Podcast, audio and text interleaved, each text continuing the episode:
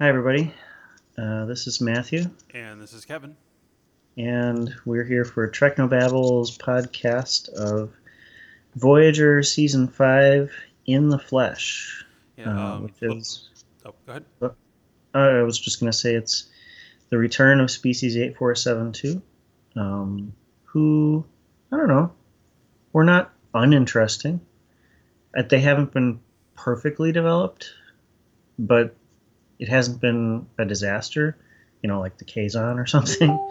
Um, Be, it'd be difficult to find a disaster like the Kazon. I mean, you'd have to try. yeah, well, I mean, it was just such a like a slow motion train wreck, which you know, at every point along the way, you're like, everybody should know this is bad.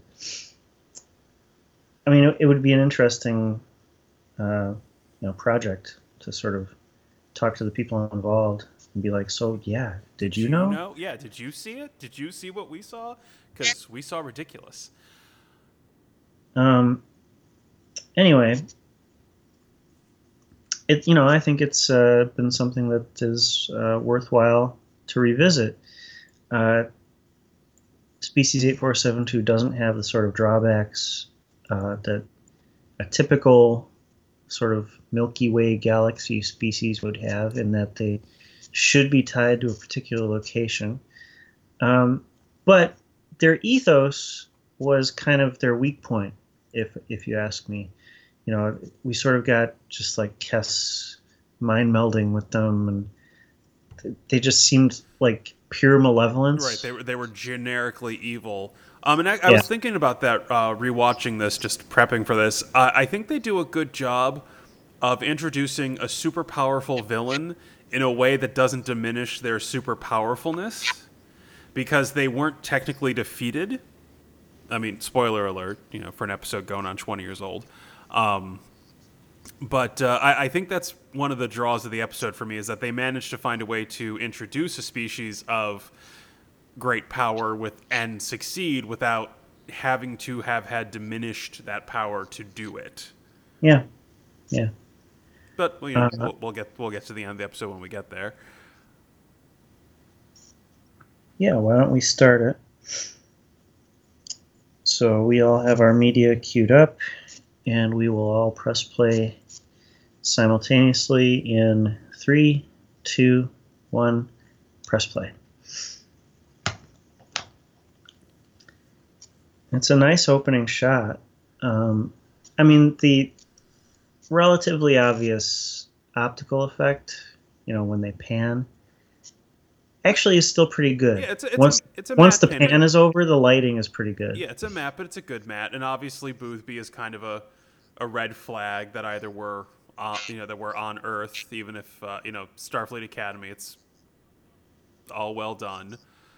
Um, I like I like Admiral Bullock. He he looks like an admiral. Like uh, I was I, Oh, the way he delivers his lines, totally. I was just uh, on a road trip to Wisconsin for the Labor Day weekend, and we listened to Hamilton to and from, and uh, he reminds me of George, uh, the actor who played George Washington. That same just kind of like gravitas that just emanates from him. Uh, just Yeah, he's imperious. Isn't he? admiral. That's quite a camera. Uh, you I- know, I on the one understand. um, hand, you might think to yourself, I mean, this technology looks ridiculous now because we have things that are so much smaller. Uh, but perhaps it has future capabilities, you know, like I mean, I believe it's supposed to be a hollow camera, so it should be able to recreate a scene in three dimensions. Uh, like that's how you're able to like look behind a person in the field of vision and see what's behind them and all that. And speaking of that, we're we're getting there. We were just uh, talking about this before we started. Samsung, uh, like cell phones, will have two cameras on the back now, so you can create a photo that has both shallow and deep depth of field in the same image that you can manipulate later. We're we're, we're inching toward hollow cameras. I mean, Well, and Sony is putting out a camera that does uh, 3D object scanning. Um, so yeah, uh, you know, I mean, there's probably if you had enough, if you weren't just scanning visible light, uh, let's put it that way, then you should be able to make a camera that could reasonably extrapolate things that are behind, you know, the field of view. Um, you know, if you if you included X-rays and infrared and you know whatever, right? Microwaves, even gravity waves. Who knows? Um, you should be able to take a picture of the back of someone's head. Uh, you know, they know they don't get into it, right? And that that's in a lot of ways to Star Trek's credit. You know, they show the result and they, they don't stress the how it's done. And the result, if they make it cool enough, inspires people, right? I mean, warp drive has inspired generations of physicists, and so has uh, holodeck, so has tricorder, communicators, you know.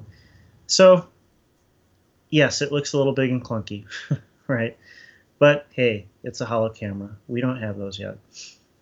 Um, so the set is, uh, or the location rather, is really cool. You know, I like these gardens. Um, Great you know, reuse and- of the uh, water reclamation plant for, for Starfleet Academy. Yeah. Well, and so that that makes anybody who's watched uh, TNG instantly happy, right? Yeah. And of course, we have Ray Walston as Boothby. Uh, Ray Walston, who was probably most famous as my favorite Martian, um, but definitely gets to. I mean, look, he's like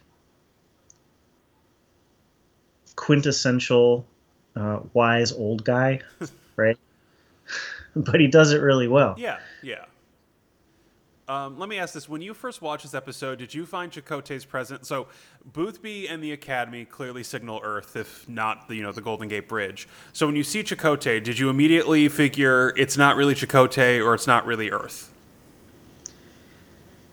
I think so. We've had episodes before, uh, like Non Sequitur, for instance, in which they were back on Earth, but it was some kind of alternate Earth. So I think what you're thinking about initially in this episode is, you know, something's not right. Obviously, Chakotay should not be on Earth. Um, you know, is this a dream, a simulation? So we've also had TNG episodes where there's been a simulation, right? Uh, like uh, Future Imperfect, for instance. Uh, you know, so I think as a veteran Trek fan, you know, you, you know something's wrong and you're looking for clues, right? To figure out what it is that is wrong. I mean, I have to applaud. Eight, uh, spoiler alert: it's Species eight four seven two. Um, I have to applaud their their homework. Those like the cadet uniforms. Like the, producers did a good job of incorporating all of the things we know need to be there to make this a convincing Earth. Because Star Trek fans, among anyone, are very picky. Um, and it would be really easy to get it wrong. In fact, there's a few times when they go back in time, and I think they get Janeway. There's one episode in particular that uh, Fury, where I think they just got Janeway's hair terribly wrong in a way that shocked me. So, but here they got the fine details really on the mark. Uh, and here, here we're introduced uh, to the episode's other major guest star. Um, who, Kate Vernon. who diehard science fiction fans will recognize as uh, Ellen Tigh from uh, Battlestar Galactica's reboot. And obviously, she hadn't yet done that um, when she did this. And I don't think I recognized her until I rewatched Voyager. I'm like, why do I know this attractive woman in her 40s? Who is this? Yeah, you know, it's really just the sort of bee stung lips that read the same because she's like in Battlestar, she's like a mess, right? yeah, Pretty much all the time. And like you could tell she's good looking, yeah, but she's just like, you know, a hot mess. And here she's like ultra smooth and composed and, you know, perfectly put together with the updo and everything. I mean, uh, I, got and she's got she's got great presence. Yeah, uh, the uh, Kate Vernon does a good job of like you you could put her between you know Kate Mulgrew, um, Tricia O'Neil's Rachel Garrett, um, lesser part you know like like uh, Madge Sinclair's Saratoga Captain or you know Silva LaForge. Like there, there's an array of like female Starfleet commanding officers that just have that presence, and I think she nails that that tone really well. Like looking back, I kind of wish when they made the reveal about uh, spoiler alert for Battlestar Galactica, when they made the reveal about Ellen Tigh, I kind of wish she turned into this character instead of kind of staying the old one. Yeah. No, I, I see what you're saying. She's strong and yet still feminine. You know, like I don't want to beat up on Tasha Yar, but you know, Tasha Yar is sort of the opposite, right? She's like sort of ridiculous second wave feminist fantasy. You know, it's like I'm gonna kick ass just like the boys kick ass. You know, this is different, right? This is she's comfortable in her skin. She doesn't have anything to prove to anybody, uh, but she's in command. She knows the facts. She's you know intelligent. Uh, she's a player, right?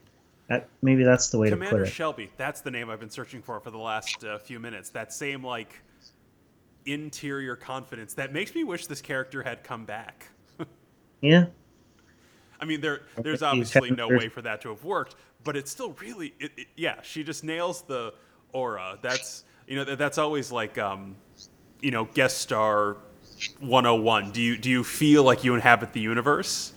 And uh, she definitely does that. So I do have a few questions. These are obviously post-reveal type questions, but um, how many how many people are? I, I guess this is a really big chunk of San Francisco. Like, shouldn't they But- have recognized Chakotay and Tuvok as outsiders immediately simply for Yes. being new people? Yes. Yeah. Uh, and then, of course, you know, one thing that sort of annoys me is Chakotay's rank insignia. Uh, That seems like one detail that they really should have uh, caught, given yeah, how detailed yeah. everything else is. You know, no one else is wearing provisional rank insignia. Why would they? Right? I mean, it's it's such an unusual circumstance. Uh, the only time we've ever seen it is in Voyager. Yeah. The you know the location is just fabulous for lighting. I mean, they really found good times to shoot. It's bright, but they've they've sort of floodlit the characters really well, so that there, you know there's no harsh shadows, and it's just very vibrant and colorful. So here's our exterior shot, and so now we know. Okay, great. There's a, a huge space station kind of reminiscent of Dark City, actually, if you've ever seen that movie. Mm. Um, you know, and so everybody knows it's a fake, and they're trying to figure out what's going on, but we don't have the second big reveal. Yeah, I need to look up this actor who's playing the uh, ensign here because he looks like he looks like classic background ensign, that kind of like generic face. Like, like I'm sure this man has appeared in every color, uh, like every division color uniform over some course of at least Voyager, if not TNG and DS9 as well. But he just he just looks like background filler Starfleet officer extremely well. but you know what? He's playing agitated really well. Like, it to- it's believable. Like he seems really believable.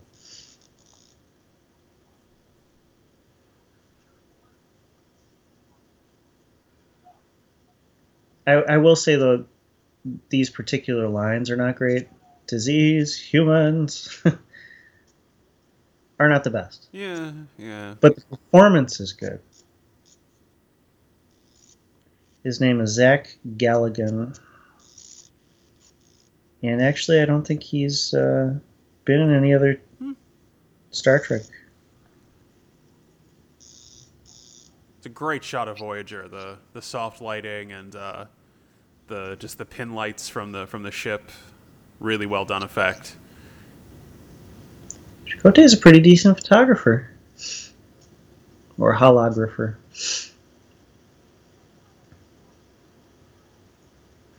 All right, how do we feel about Boothby apparently being the mentor to like every notable Starfleet captain? At some point, doesn't that strain credulity? Like, There's fan service, and then there's going too far. whoever they are, they've gathered incredibly accurate information. I mean, yeah, that's true, right? I mean, to to okay, so we'll, we'll address the question, but to know Boothby, to know that he's got this relationship, how did they obtain all this information? Right? Yeah, that's that's a pretty sophisticated. Maybe they managed to intercept uh, the transmission of the of the show, um, which should just now be reaching, you know, uh, the the Oh, gamma the first quadrant. duty. Yeah. Um, I I don't think it's all that bad. Um, I I think the larger question, the larger sort of huh. By the way, that was a fabulous, fabulous visual of San Francisco. yeah. Um, Astrometrics is always a pretty good lab, and the Okudas and whoever else is doing the sort of CG design, they you know they always nail it. Um, the larger question is: Is this really the one Starfleet Academy that everybody goes to? I mean, this is a, a galaxy striding organization with many different species that you don't all see in you know San Francisco, right? And so I just kind of wonder do all the best captains go through Earth? Are the best captains typically human? Um, so I, I don't mind that Janeway had the same mentor as Picard. Now, obviously, we're talking about like a, at least a 20 year uh, spread, right? Given when she went through and when Picard went through Yeah. because he was a captain aboard the Stargazer too. Uh, here's our reveal of species 8472. Oddly The, enough, blank, the blanket doesn't look great. yeah, the blanket's the worst part randomly. Like the the well, eight top four is seven always hard to do, right? eight four seven two looked, I think, pretty decent given the time. The blanket looked super like first gen mist level of CGI. Uh, but overall, it looked okay. And I love that they are doing this call out to America towns in the Soviet Union, right? Uh, because it, it gives us that little piece to latch on, this that sort of analogous element to latch onto, and then to be like, ah, I get it. You know, it's like this is like a Cold War kind of thing.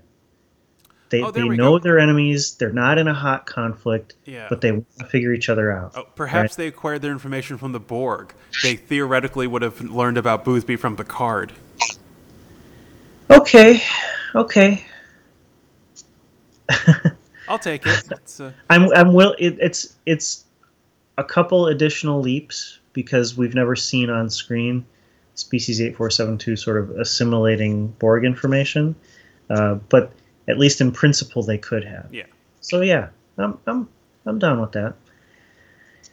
In some ways, uh, this is kind of a a redo and a precursor. It's a redo in as much as the uh, founders were infiltrating Earth, right? And so you never knew who was who. Right. Um, and in, in some ways, it's a it's a bit of a preview of Battlestar with you know who's a Cylon, who's not, right? Um, I think though the idea of imposters is strong enough to survive multiple iterations Yeah. as long as there's enough else going on, and I think that's the case here. You know, like just this character stuff uh, is really nice. I like the way Kate Mulgrew is, you know, sort of mooning over San Francisco. Uh, and you can see in Robert Beltran's acting too. You know, he's sort of amused and charmed by the whole idea too. And of course, he's going to go back, right? Yeah. Um, you know, so the Cold War angle, you know, the angle of their emotional attachment to this place, uh, but then you know the sort of tangible threat of such a powerful race mimicking human form. Uh, it, I think it all works. Yeah. I- yeah, I- and so here we've got this, you know, it's like you're testing me type drama, yeah. Which is similar to Founder and Cylon stuff.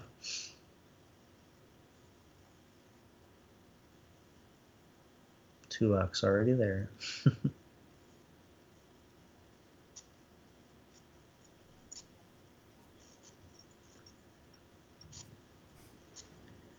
they played that scene really well. Yeah. Yeah.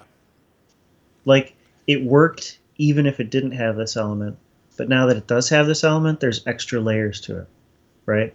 Because she can be really charming and personable, but still be playing an angle, right? Yeah. And I think that's really cool. you know, if only for the uh, Bechdel test passing reasons, uh, I really enjoy the uh, scenes with both uh, Archer and Janeway in the same room. It's like it's just nice to see, you know, oh look, women on screen in science fiction, and they're not talking about relationships. Yeah.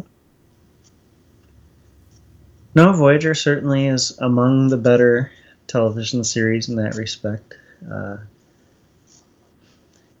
it's a it's a tough standard, you know. Like, I, if there were like a reverse standard, there would be male-driven shows that failed. You know, to have male characters just doing stuff without talking about relationships or, you know, wanting to get with female character X. I agree that it's less so, right? Obviously, it's it's more rare to find uh, a female-driven show or female characters, but it's still it's a pretty tough test, you know. Like if you want to be really rigorous about it, a fair chunk of Voyager fails, you know. It certainly helps when you have Seven of Nine come on board. Well, I, I think that's the thing. In most uh, in most of Hollywood, from what I understand, there's still this kind of presumption that there is but one designated spot for a female character, and to have more would somehow throw off a balance. That you know, despite the fact they make up half the population, they can't be more than ten percent of an ensemble cast. Yeah. Seven of Nine's arrival definitely helps because you know she, for the first several years, is uninterested in romance, Yeah. and so all of her conversations are uh, you know business oriented basically. Um, Then she goes for Chakotay, which, ugh, yeah, yeah. Like I kind of feel uh, I don't know. Should she have gotten with Kim? I don't know. please, I take the doctor. Well, I mean, they actually developed that reasonably well. Um, so nanoprobes. How do you feel about? Well, they're magic, um, and like all magic, I appreciate it best when the rules are clearly articulated and they are the source of dramatic tension rather than the Deus Ex Machina solution to it. Um, if anything, they work here because they, they allow for the creation of a weapon that if wouldn't defeat 8472 would at least blunt their advance. So it gives Janeway, if not true parity, at least uh, she can make it cost them to continue whatever it is they're doing. So it makes the brinksmanship count. Um, Yeah, So- and that's kind of what they're getting at in this conversation here. Yeah. You know, they're, they're labeling it a weapon of mass destruction and talking about deterrence, right? So, okay. This is a nice interior set. I like the curved window. Um, we were just talking about you. Seriously? like, red alert, time to leave. yeah.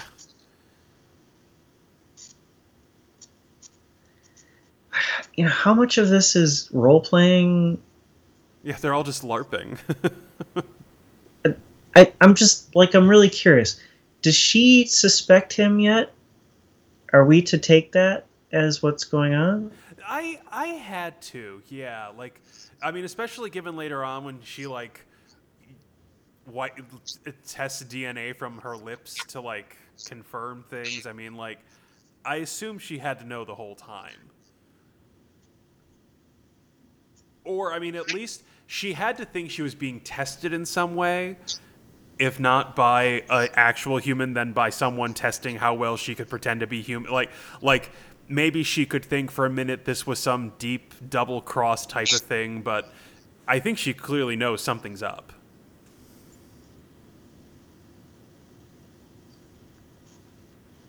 Yeah, I mean, I guess that has to be the case because otherwise you just have to, like, the Boothby 8472 really is a mentor to all the non Boothby 8472s. And, like, they, they all cultivate that relationship in order to understand human emotions or something. I, I don't know. Um, so we're in the Delta Flyer.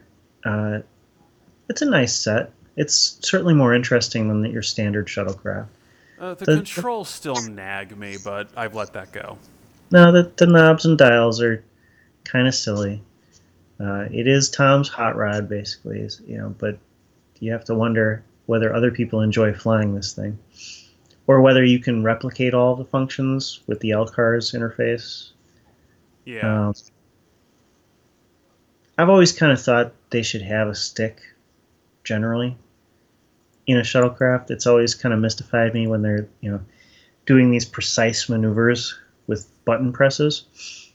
So here's an obvious. Uh, you think this is four or six? That's six. That's the shot right before the meeting where the uh, CNC is the Klingon Empire has 50 years of life left to it. That is Star Trek six. Because the one from four is daytime. They only approach in daytime. It's never nighttime over San Francisco in four, and in one, and anytime they reuse it, it's a daytime um, like plaza shot. That bridge shot is, is six. I feel like there was a nighttime vista in two. Over San Francisco? I don't think they'd have time. They Yeah, go right from the simulator to the shuttle pod up to the to the Enterprise. Well, no, but they're in Kirk's apartment. Oh yeah. Hmm. Speaking of that, we should go see the. Uh, they're they're putting it back in theaters for the anniversary. We should go. Yeah, I saw. it. Um, I'm, I'm interested, but I want to know what they're projecting it from.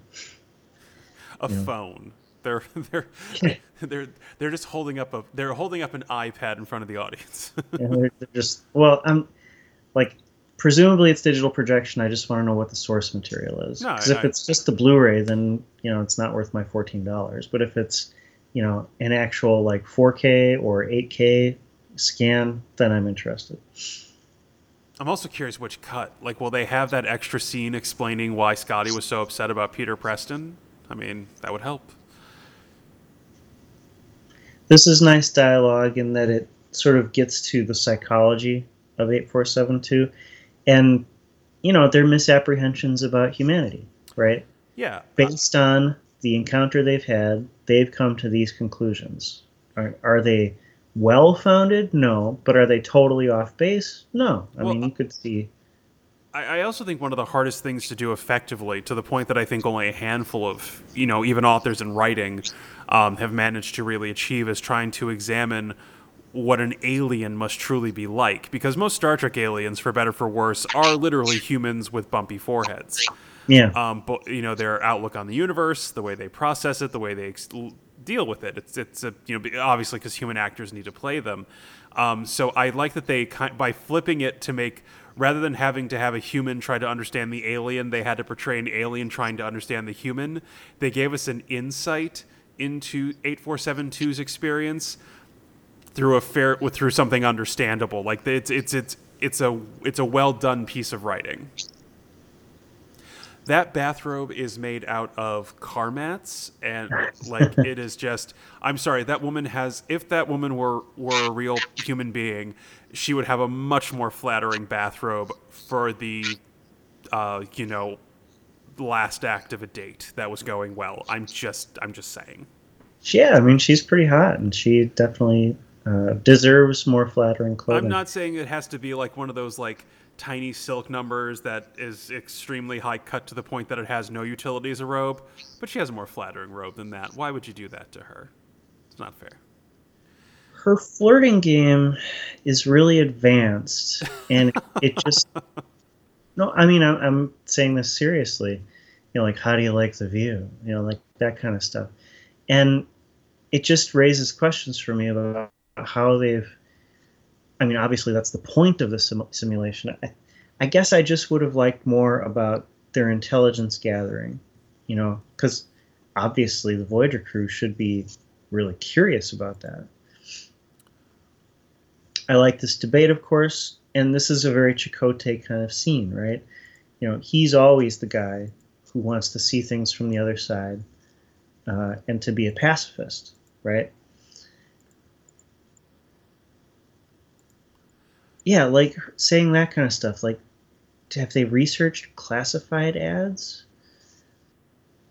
I mean, yeah, this is this is like a step beyond knowing idiomatic. Like, it's hard enough to learn idiomatic English for other humans. Like, I mean,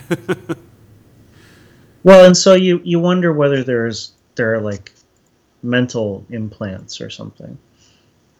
I'm no expert at human dating rituals, not true, but I think it's customary to kiss goodnight.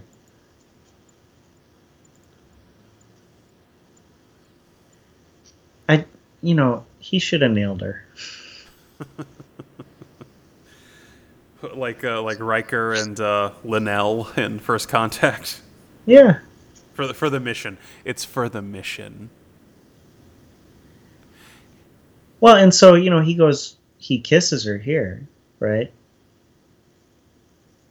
I just, I don't know. I guess the story is strong enough as it is. Yeah, Chakotay really does get the sure fit of uh, like super hot alien women of the week because I think what was it? Uh, not remember me, unforgettable with Virginia Madsen. Like he really like anytime a you know.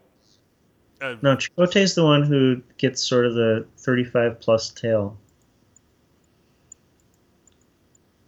And, you know, so this is nice, right? Nice scene. Well, it's also like 8472 feels like a competent villain here. They're not mustache twirling. They are reacting as they really should react to the situation. Um, and that makes them scarier because they're competent rather than just villainous.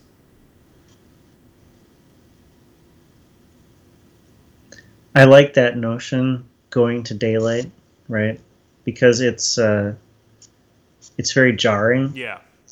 you know, and it it reinforces the unreality of the situation. Yeah. It's similar to the Truman Show, actually. Yeah, I was thinking of that. Also, by keeping the outdoor sets to this park, it does reinforce the notion this is a confined space. Like we don't run into like the crazy holodeck problem of like, well, how the hell are they maintaining a simulation this size? Like it does feel like a fairly confined space. There's several Bajorans. Uh, I saw a Bolian there. Yeah. I mean, I suppose they've got lots of Bajoran appliances lying around.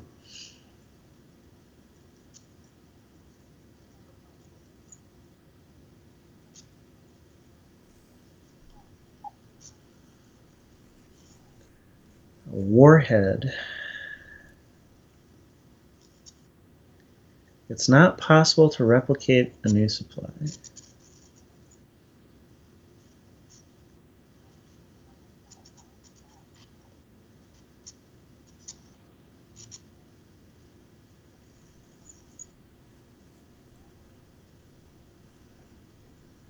Directive 010. Must try non military.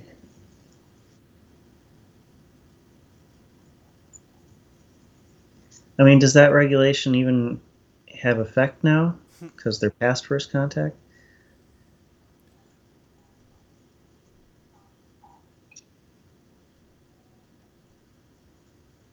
Like that Janeway is on board with Seven at this point. Like she's, you, you know, she'll go through the motions because of her training, but it's not like she doesn't think this is going somewhere. It makes the the eventual like it's it's like I think Picard even at this point would still have been more we will reach a diplomatic solution. It's interesting to see Janeway's take. Um, that's a little more resigned to what she sees as the inevitable military conflict. Yeah, I mean, she's obviously in a different uh, position too, right? She's, you know, stranded. Uh, you know, all she's got is her ship, and she has to be a lot more uh, tactically judicious. Some nice glassware.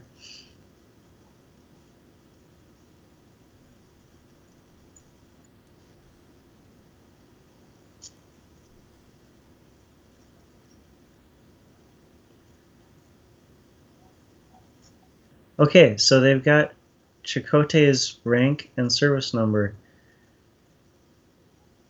and they know that he's the first officer of Voyager. So they must have had some kind of information dump or scrape recently. Has Voyager been in contact with her yet? We haven't had Pathfinder yet, have we? No, I think we've gotten message in a bottle and some of the limited stuff with the Hirogen data network. I right, don't okay. know. Are we getting the um? We're not getting like the monthly mailbag yet, right? Not yet. No. So Earth does know that Voyager's there, so they they would have known that. Chakotay plays an interesting uh, game here in telling the truth, right? Uh, we're not at war. We're not sending a fleet.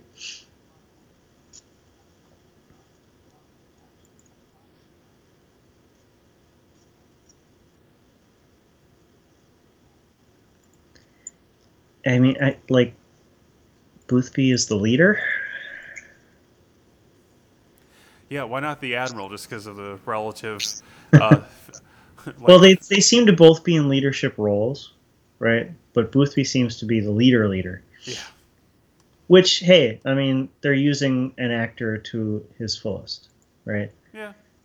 The CG model on the station is not great from a distance. It's a bit uh, sort of jaggy.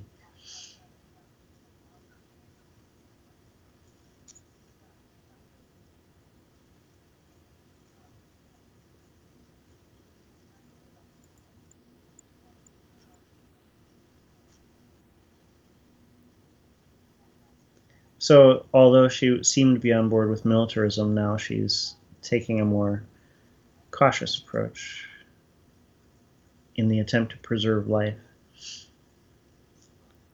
I mean, I guess it could just be preserving Chakotay's life, but still.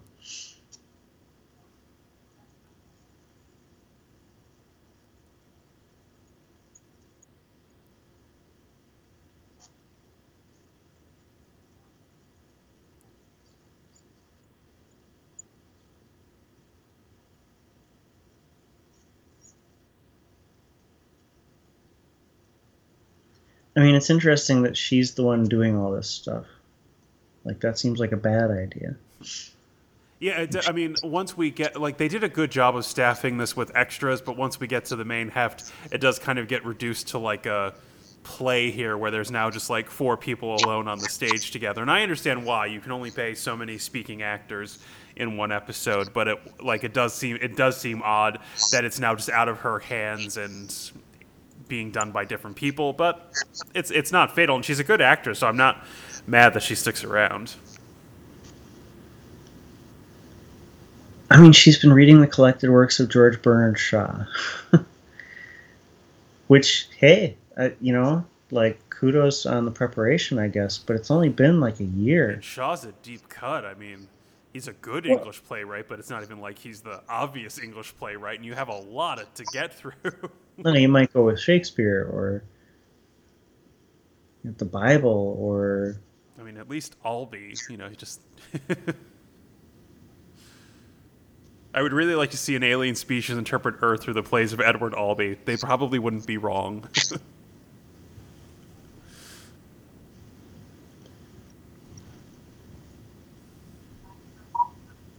Janeway is putting up a good front here.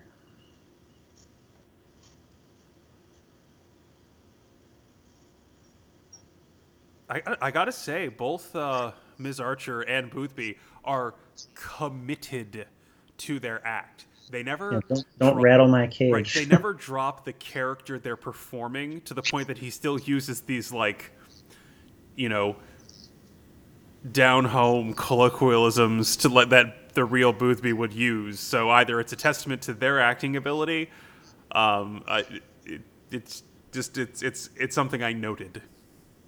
Well, I, and I just I wonder how you could achieve that. You know, like do you take brain scans? It, do you like download centuries worth of movies and television? You know, into someone's psyche. Did they watch my favorite Martian? Like, You've studied a Starfleet database. You must have learned something about our history. We adhere to our directives. I've watched a Starfleet database, and that's uh, a, it's, it's like an eighty-five percent true statement, which is better than most people with most ideals, but still. Well, and it depends on you know how important the captain is, right? right. all gussied up to look like a human being. Like the homespun stuff works because Ray Walston is really good. Yeah, if, I, I question whether the word Gussie would have even survived to the 24th century for the real Boothby, but I let it go. Oh come on, get on the trolley, Kevin.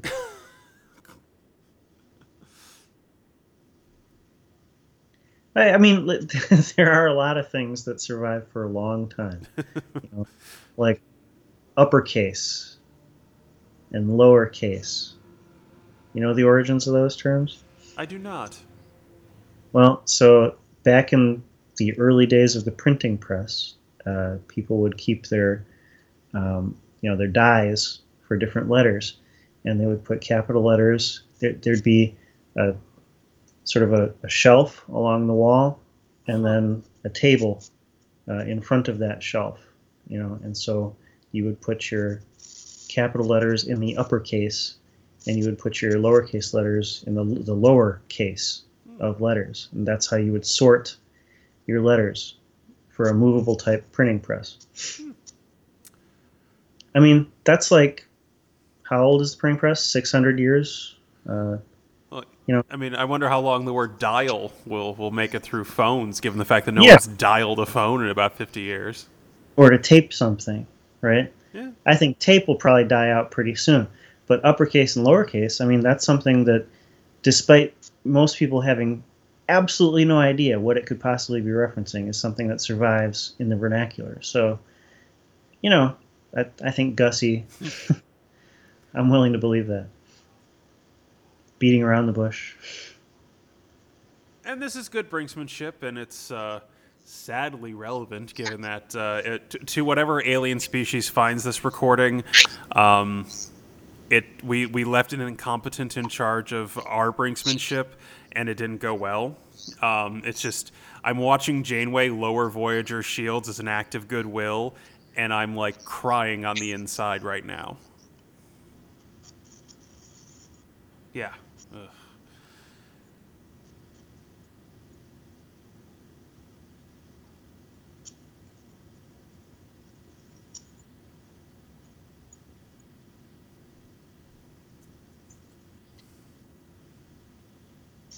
She's manipulating us. Oh, see now, Archer.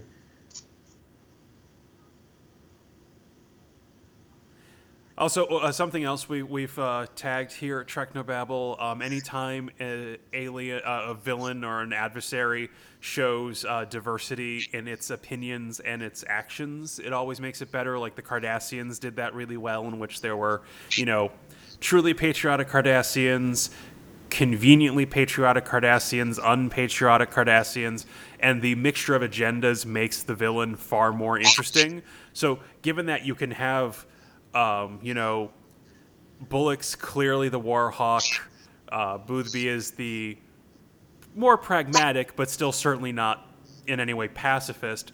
Archer, through her study of humans, has learned something about them and is willing to like. There are there, even among these three random selections, there's still disagreement about the correct course of action, and that makes eight four seven two feel like a real, actual group of beings.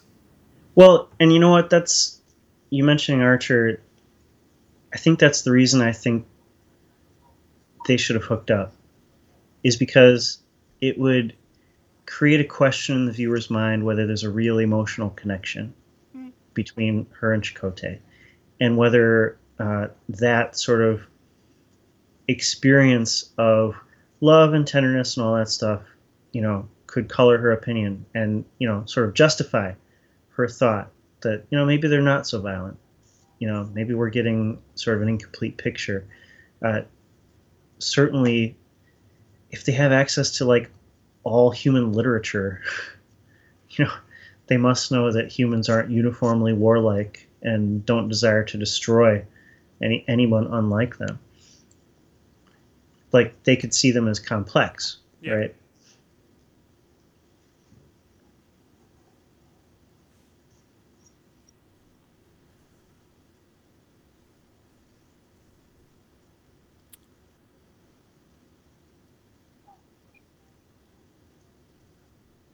This is probably one of my favorite disagreements between Seven and Janeway because Seven is like closer to right without being quite so strident or philosophically static. Um, most of these conversations have come to devolve somewhat quickly to when you freed me from the collective, you explained humanity as quality X. Your actions run contradictory to quality X, and I am angry because of it. Um, so I, I, I, like this conversation as both sides. Again, there's reasonable disagreement here about the correct course of action. This really could quite literally blow up in Janeway's face.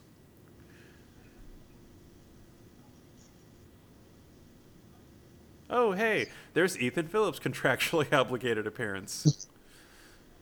I wonder if he says anything. I think he does. I think he calls him Mr. Vulcan, yeah.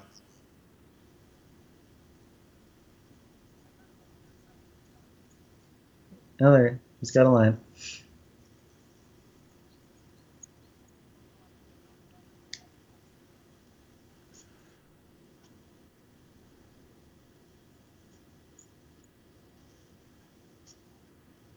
Tim Russ had a good uh, take from the back there. Yeah.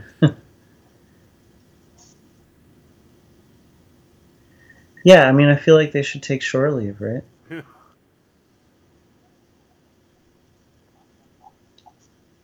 Promise you the moon.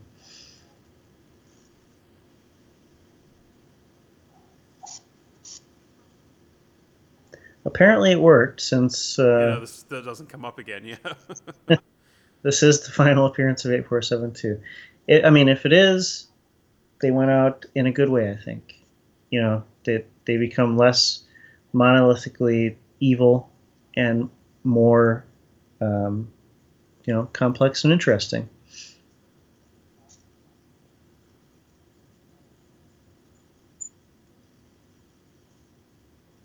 Mean, she seems genuinely friendly like touched, now. Yeah.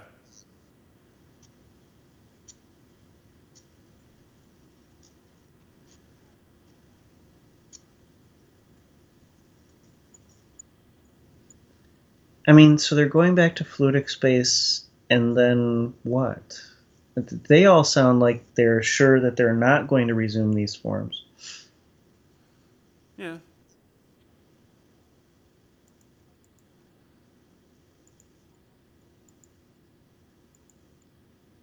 How do they get a phone number?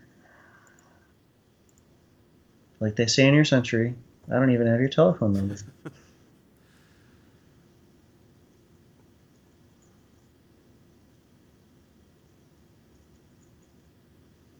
Yeah, they they should have done it. no, it would make all this stuff. No, no, I, I, I get what you're saying. You're not you're you're not just being prurient. I appreciate that. Um, I, really wish uh, Kate Vernon had been on the show, even as a different character. She's a, she's a good actress, and she nails the energy of the of a Starfleet type well. Well, I mean, could would they have made her like a species eight four seven two observer or something? And she would keep the human form. I don't know, right? I could see that possibly working. In the book, in a book, it would work in a book.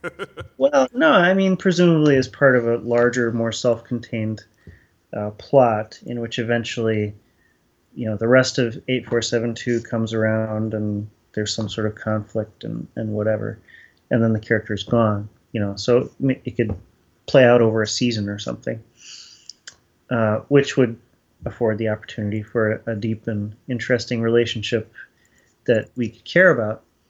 Um, on the strength of the acting, I think we cared about it to whatever extent was possible um, in the space of 45 minutes, right? yeah.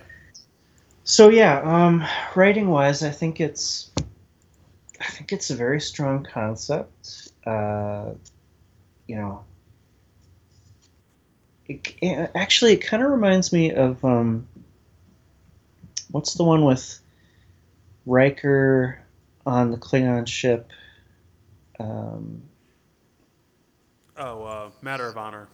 a matter of honor. Oh, way better Wait, episode. Yeah. I'm, think, I'm thinking of the emissary actually. yeah, Emissary is the one when K'Ehleyr comes aboard. Yeah, and so the idea there was sort of this um, lost colony. So th- there were stories about Japanese soldiers who were camped on extremely tiny islands defending them. Yeah. And they didn't know that the war was over for like decades afterward, which seems like kind of a dick move on the part of the Japanese. But I, you know, I guess their government had been obliterated. Um, so the sort of uh, America Town uh, concept is super strong. Obvi- I mean, it's strong enough to uh, underpin a whole series, The Americans. On is it AMC? Is that an AMC series? Um, you know, so I'm into it. Like I like the idea, and the strong concept coupled with some pretty darn good acting and really nice attention to detail. I, you know, I enjoyed it from start to finish. I remember loving this episode when it first aired, um, and I, I don't think it really falls down. There, you and I are capable of picking, you know, some fairly fine grained nits. Yeah. Yeah. Practically infinite nits, uh, but overall, I, I think the writing is really strong, right? And maybe the acting is stronger than the writing. Is that fair to say? Yeah, yeah. No, it's it's a fun idea. It's really well executed. They anchor it on some very strong actors. I think lesser guest stars could have easily derailed it by making us not care. Um, like they really do a good job of making uh, eight four seven two feel like an in, like a real set of beings with a real set of goals, and uh, that's that's on the backs of the actors as much as the writing